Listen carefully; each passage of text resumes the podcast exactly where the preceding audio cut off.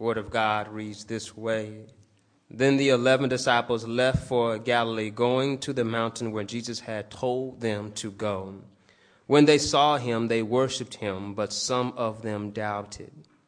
Jesus came and told his disciples, I have been given all authority in heaven and on earth. Therefore, go and make disciples of all the nations, baptizing them in the name of the Father and the Son and the Holy Spirit. Teach these new disciples to obey all the commands I have given you. And be sure of this I am with you always, even to the end of the age. Praise God for His word. You may be seated. As you be seated, if you can help me announce this title to your neighbors, tell them, I am with you. Amen. We're going to try to deal with the subject matter, I am with you. Jesus gives the instruction and says at the end of his instruction, I am with you even unto the end of the age. We all might be familiar in Ecclesiastes 4th chapter, verses 9 through 12. It says, Two are better than one because they have a good return for their labor. For if either of them falls, the one will lift up his companion. But woe to the one who falls when there is no, there's not another to lift him up. Furthermore, if two lie down together, they keep warm. But how can one be warm alone? And if one can overpower him who is alone, two can resist him. A cord of three stands, a cord of three strands is not quickly torn apart. Or in Amos, third chapter, verse three, it says, Can two walk together except they be agreed? What I'm trying to point out that it's good to have company. Jesus instructed them that you won't be alone. I will be with you. In other words, Jesus says, I will be your company. It's good to realize that in times of troubles, in times of stress, in times of persecution, that you're not alone. From that, we see maybe oftentimes jokingly someone in a, in a jail cell saying, nobody knows. the troubles I see, nobody knows my so it's a sense of feeling alone and feeling depressed and feeling by themselves that they feel that, that nobody knows what I'm going through. But yet Jesus is letting his disciples know, letting them know that I am going to ascend to the heaven, but God has given me authority and I'm letting you know that you will not be alone. What I want to highlight on this that why we need to know that he is with us because it should encourage us that we should go out make disciples knowing that God is with us. And if God is with us, there's nothing to be scared of. There's nothing to be timid about. There's nothing to worry about knowing that if he's there, he's going to work it out. Because because what I want to get to in this text, but I want to help us to think about some people are caught up not making disciples because they're scared they're going to mess it up. And you're right, you might mess it up, but look, if you go out and do what he asks you to do, he can clean it up. He says, I will be with you always, which means if he is a part of the process, he can fix the process. That's the beautiful thing of allowing Jesus to be our leader, that when we're following him, he can work things out.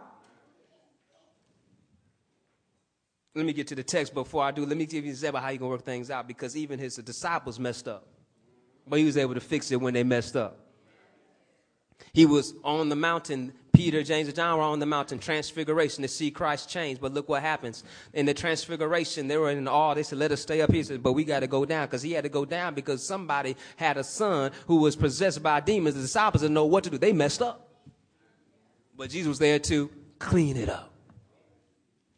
There's many examples of that. They wanted to come to him. Jesus, the disciple says, no, no, don't come to Jesus. Jesus says, don't, don't, don't push the children away. Let them come. He cleaned it up. What I'm trying to point out to us that there's no reason for us to be scared of making disciples. We need to go forth boldly proclaiming the truth of Jesus Christ. We need to go forth as Romans 1:16 and say, be not ashamed of the gospel. Why should we not be ashamed of the gospel? First and foremost, Jesus points out, I have all authority the authority not just in heaven, but also on earth.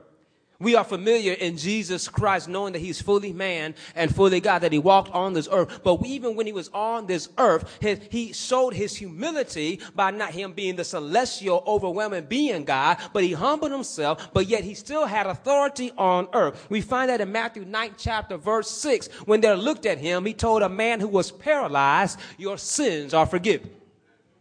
They looked at this man and say, who has authority but God to forgive sins? Because they understood that only one person could forgive sins. That's why we have to make these sacrifices. That's why we have to go to the temple. That's why we have to do all these things in order to appease our God so that he might forgive our sins. What I like about this text, that Jesus looks at them, looks at the crowd, says, so that you will know that I have authority to forgive sins. He tells the man to pick up his mat. Now, this is mind blowing if you're not familiar with the text. What does him picking up the mat have to do anything with forgiving sins? Well, they could not see the internal transformation that God has given him, but they could see the external transformation. He says, not only can I forgive sins, but look, I can heal the body. I have all authority. Hallelujah. And he showed them this right there while he was still in the mortal body. We saw the same authority over earth when he was walking on water. We saw that same authority when he told to the wind and the waves to be still. But now we see that he has ex- ex- superseded this authority. As the Philippians writer, second chapter, verse 9 says, Therefore God has given him the name that's above every name. He has highly exalted him. Now that he died, rose again from the grave, res- in a resurrected, glorious body. He not only just has authority on the earth, but also in heaven, that everything has to be obedient to his name. So you see, that's why there's power in his name. Can I underst- help you to understand the power of his name? Think about when people come, they say, I come in the name of the king. Which means that I am coming by delegation, by authority, deputized, and commission, that my word represents the king. My word represents the king. Can I encourage you that you should be able to stand up and say, I come in the name of the king? That our words should represent the king. You know the king I'm talking about, the, the king not spelled with a little k. I'm talking about a capital K king, the king of kings, the Lord of lords, the host of hosts. He is in charge of everything. So when we stand up and proclaim his truth, it's amazing how people just got to obey. So he has all authority.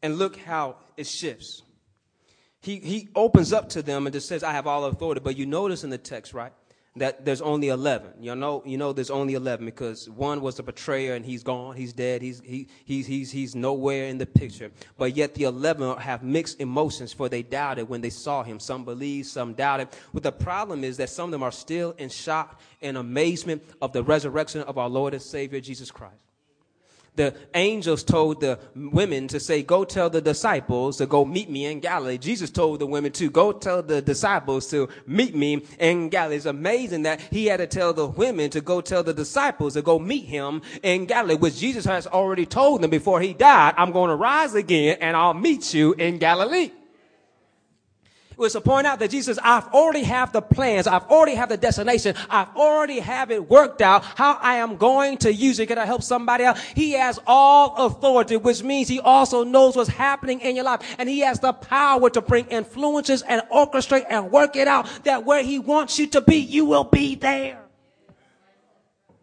They were hiding in a room when he died, but he let them know, I still will meet you in Galilee. They had no clue. They didn't understand how I'm going to meet him in Galilee. So he had to show up and introduce himself again in Jerusalem, not once, but twice, because Thomas wasn't there the first time. He had to let them know I'm here. And then they met him in Galilee and he, he bypassed their doubt. He bypassed their, their issues and their flaws. Remember how you can be flawed, but you can follow him. He can change you. He looked at them and says, I see your potential and I'm going to let you know. I, I understand you. Some may doubt. Some have some issues, but I want you to know that I have all authority. What he's trying to point out, don't worry about it. I'm with you. In the same circumstance, many of us can find out that when I am making a disciple, I may not know every Bible verse. I might not know every book in the Bible. I may not know every word in the Bible, but I do know Jesus. And since I do know Jesus, I can introduce you to him. And if I mess it up, I sure enough know he can clean it up because he cleaned up my life. He gave me a new life. He changed me around. And these are the ways that we can make disciples. You don't have to have a Bible dictionary in order to share somebody about about Christ. Because we sure enough know that being a Christian is not a religious practice, but it's a relationship with Him. And so think about when you introduce somebody that you love to somebody, when you introduce somebody to somebody, don't think, think about it. You don't say, hey, you can read the book. You say, let me tell you about my friend. Because that's the personal that you can't find this in the book. I can tell you what he's done for me. And that's what oftentimes we limit ourselves in our discipleship. Today we tell somebody to read the Bible, but they don't have a relationship. So they don't understand because many of us um, who have read biographies of people, you have to read more than one biography in order to get the full picture. Because one biography might paint it this way, another biography might paint it another way. Then you get, you can add them together and get full, more information to help you fully understand this person. I want you to understand that as we read the Bible, we get to know more about God. But as we live life, we put more of that understanding together. And the more we pull that, into that the relationship and our experiences together, we can share that with somebody else that they can say, you know what? I want to know him too. And that's the influence of having the relationship with Him, knowing that He is with us. He can fix it, He can correct us. And that's why He points out to them this authority that He's given them. The authority that He's given them is to make disciples. And what I like about this, Jesus taught them this. He says this that the teacher is not above the student, but the student should become the teacher. Jesus explained to them that I don't want you to lord it over them, be heady, heady like this, but I want you to make sure that you teach others to be like you. Paul said it this way follow me as I follow Christ. Paul also said that while he was in chains, and I pray that everybody be like me, borrow these chains, that we all have a relationship and know Jesus Christ as our Lord and our Savior. So the authority that the teacher has given them is for them to be teachers and go get disciples. let me help you understand this perspective. Is this that he means he gives them permission. He gives them permission to teach his class.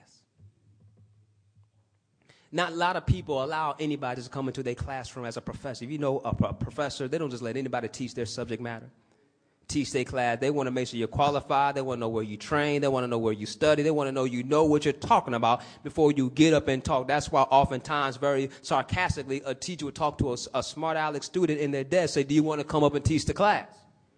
Knowing full well you can say yes, but I know I can make you a fool because I know more of the subject than you think you know. And Jesus letting us know that I give you permission to teach the class. And the same process that when a, a student becomes a teacher, recognize a student, and they graduate, that says, now you can come back and teach. Jesus says, you have now graduated.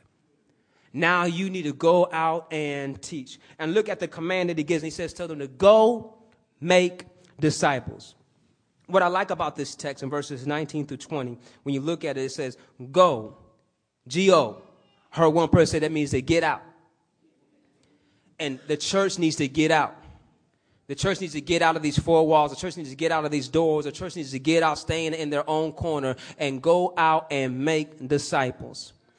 And, and looking at this, this whole uh, uh, declaration and commission that Christ has given, there's an imperative. The imperative is to make disciples. That's the command that is given to make disciples. Then everything else supplements, supports this great command of making disciples. How do you make disciples? You notice one thing is missing their preaching. Preaching is not mentioned in making disciples. Want to know why? Because it's already understood. Proclaim and preaching means to proclaim, to declare, to, to make heard the word, the good news of the Lord. He already told them that he, that's how he came. He too, uh, he came out what? Repent for the kingdom of God is at hand. That he came preaching the good news. So that's already understood to preach the good news to everybody. So that's why he didn't have to write that down to preach because they're sure enough going to preach. They're sure enough going to proclaim. Remember, we all come in the name of the King. And so he tells them, first thing he tells them what? Baptize. The first thing he mentions to them is to baptize them. This is, this is very inter- interesting because this is now after his resurrection. Before it was John the Baptist having a repentance for forgiveness. Then his disciples were baptizing some as well, and the Pharisees, the Sadducees got upset because he was baptizing more than John the Baptist. But there's a commentary in there that Matthew wrote that Jesus did not baptize any. But it was his disciples that were baptizing. But now Jesus has commissioned them in this resurrection form to go and baptize. And we talked about how disciples are indeed. If you look in Romans 6 chapter again, it says that we were baptized in his death. And since we were baptized in his death, we've been unified. We also were unified in his resurrection. Jesus showing them in his resurrected body is letting them know that symbolically their baptism is their outward appearance and their confession of their following me. There's a lot of disciples out there that people can't find them because they haven't been baptized.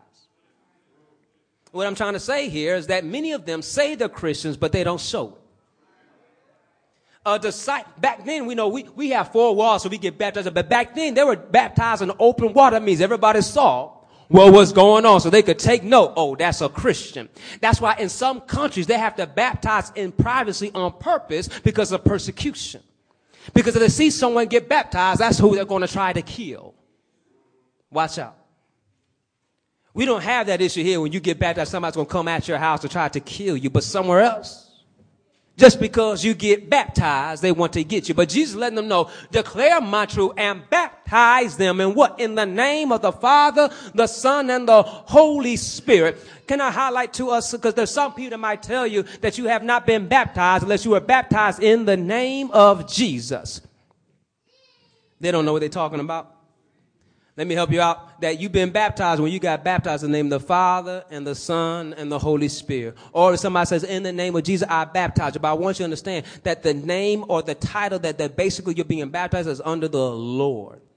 For he is Lord. He is Lord. When, when everything is said and done, it's not going to be all the other names we said, but we're going to confess and say he is Lord. And when we recognize that He is Lord and you give your life to Him, once you've been baptized and submerged under that water, and whoever it was that was declaring it over you, say, I baptize you in the name of the Father, the Son, or the Holy Spirit, and in the name of Jesus, you have been washed, been clean, and been accepted into the family by your confession, and Christ is showing up going to get in your heart. And so he's telling them that you need to make disciples, baptize in the name of the Father, the Son, and the Holy Spirit. Then he tells them second command of supplementing of making disciples. Not only do you baptize them, but you have to teach them. I told you preaching is already understood. Once you proclaim it to them, now you got to teach what you just said to them. You can't just, just yell it at them, but now you got to take the time and explain it, say, this is what it means. For an example of that, look in Acts, the second chapter, when the Pentecost moved, the Holy Spirit poured out. Peter, sure enough, got the fire, was preaching, and then sure enough, they got baptized. Then he did some teaching. We too need to make sure that when we share somebody Christ and we see that they get baptized, that we don't forget to do the teaching. Teaching can be done, yes, in a small group study, in a Bible study group, but also it can be done by how you live your life that that is a great example of how to be a Christian because they see you living as a Christian so they understand how to be prayerful, how to be patient, how to be kind, how to be loving, how to be forgiving because they see you demonstrating that day after day, night after night, living a life pleasing to Him because why? You are making disciples. Then not only are you teaching, you're teaching them what? His commands. You're teaching them how to obey His commands. And, and that's why we talked about again that a healthy heart has their word in their heart. You cannot teach somebody something that's not in your heart. It'd be very hard to teach what thus saith the Lord where you don't know what thus saith the Lord. It'd be very hard for you to tell somebody how to forgive one another when you don't know how to forgive because you don't have the word in your heart. It'd be very hard for you to pray for somebody when you don't know how to pray because you haven't been praying yourself. It's hard to, to make a disciple of Christ. And can I say a good disciple of Christ when you're not a good disciple? We duplicate what we are. That, that's why it's, it's, it's, always frustrating for parents. It's frustrating for parents to raise up their children and watch their children make mistakes, but realize the children are only making many times the mistakes that the parents have made. And why is that frustrating? Because we see so much of ourselves in them, it gets us mad. The stuff that we hate most is what's in our child. We like, man, I don't want that in my child because I know the problem that it caused me. How much more so when we think we're going to make a disciple that we're teaching people our bad habits. And then when they fall into sin and when they fall into trouble and they backslide, we want to blame them, but realize we were a bad teacher. So that's why we have to have His Word where hidden in our heart that we might not sin again. That's why we have to stay in tune in His Word and know His commands, proclaim His commands, live His commands, and share His commands so that when it comes time to teach His commands, people can ask us about His commands and we can share, here's how it's been applied in my life. Because there's a lot of things out there that we have no clue that we can't tell somebody about unless we know it about. How, how do you know love if you have not showed love? How do you understand forgiveness when you haven't, when you haven't shown forgiveness? But when you know it, you show it. And when you show it, God can use it. And look how it says, I want you to go and make disciples. I want you to baptize them. I want you to teach them. And he says, Look, I will be with you. This is the joy of it all. Remember, I said that even if we go out and we're not sure we know it all, God says, I can fix it all because he's with us. And, and look at the process that there's not a disciple made without Christ, and nor can a disciple made without Christ. That Christ is always in the picture. He's with the disciple making the disciple, and he's with the one becoming a disciple. Christ will be involved. And so many times we might look around and, and, and think about definitely in this modern age of church that people want to have mega churches and big churches, but yet the church will not grow if Christ is not involved. You can do programs, you can do issues, you can do concerts, you can do all kinds of things that draw people, and that's just a crowd. But we don't want a crowd. We want disciples. We can pass out free stuff, we can give away free stuff, we can do all that kind of stuff. But yet, if Christ is not involved, there's nothing that's going to sustain the relationship and keep them involved in Christ. That's why in making disciples, it has to be a personal relationship because you can't baptize by a group, but you baptize one by one. It's one person going down at a time. So one by one, we got to make sure that we are baptizing them and we are teaching them one by one. Each one need to grab one and teach one and watch how we start having multiplication in this process.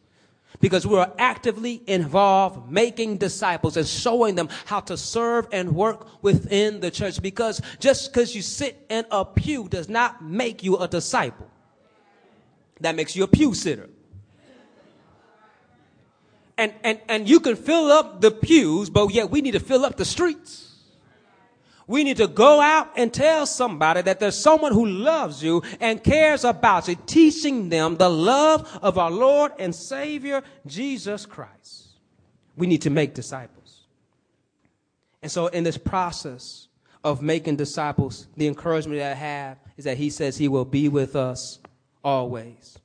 And what I want to encourage is that to know that He will be with us always. He shared this with His disciples that I will not leave you comfortless, but I'll give you power from on high.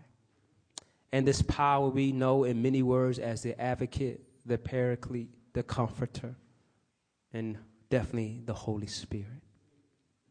And this great power of the Holy Spirit, he taught his disciples that he would teach you of all things and he will he will the holy spirit he will bring forth conviction.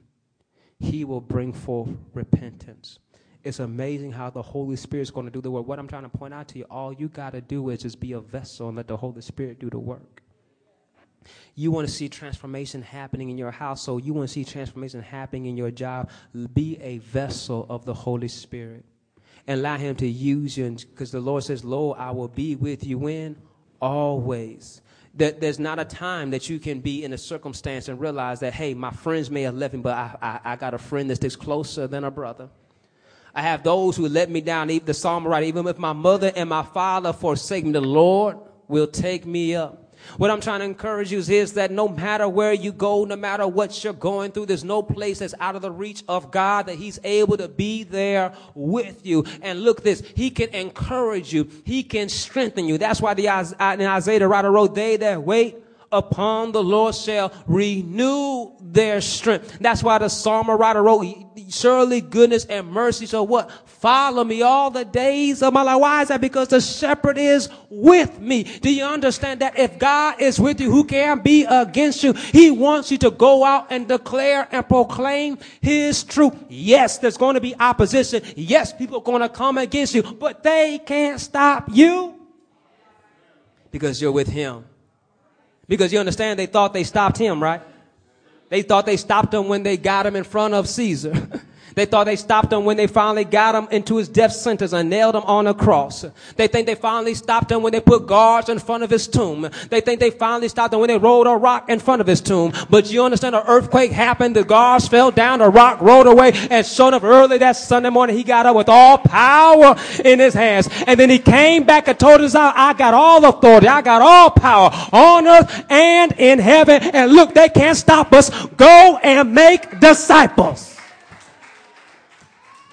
So that's our challenge. That's our charge that we go and make disciples. No, they can't stop us because our Lord is victorious and we are on the winning side. And you know, when you're on the winning side, victory is yours. And that's why we can say that victory shall be mine, because victory is our, because death has been defeated. Sin has no victory in within us. And we can go and declare somebody else that who the Son sets free is free indeed. And we can sort of let them know that you can have eternal life and you can know that He will be with you through the good times, through the bad times. The Lord will be with us. And that's a good thing to know. Every head bowed, every eyes closed. Lord, we come right now, oh God.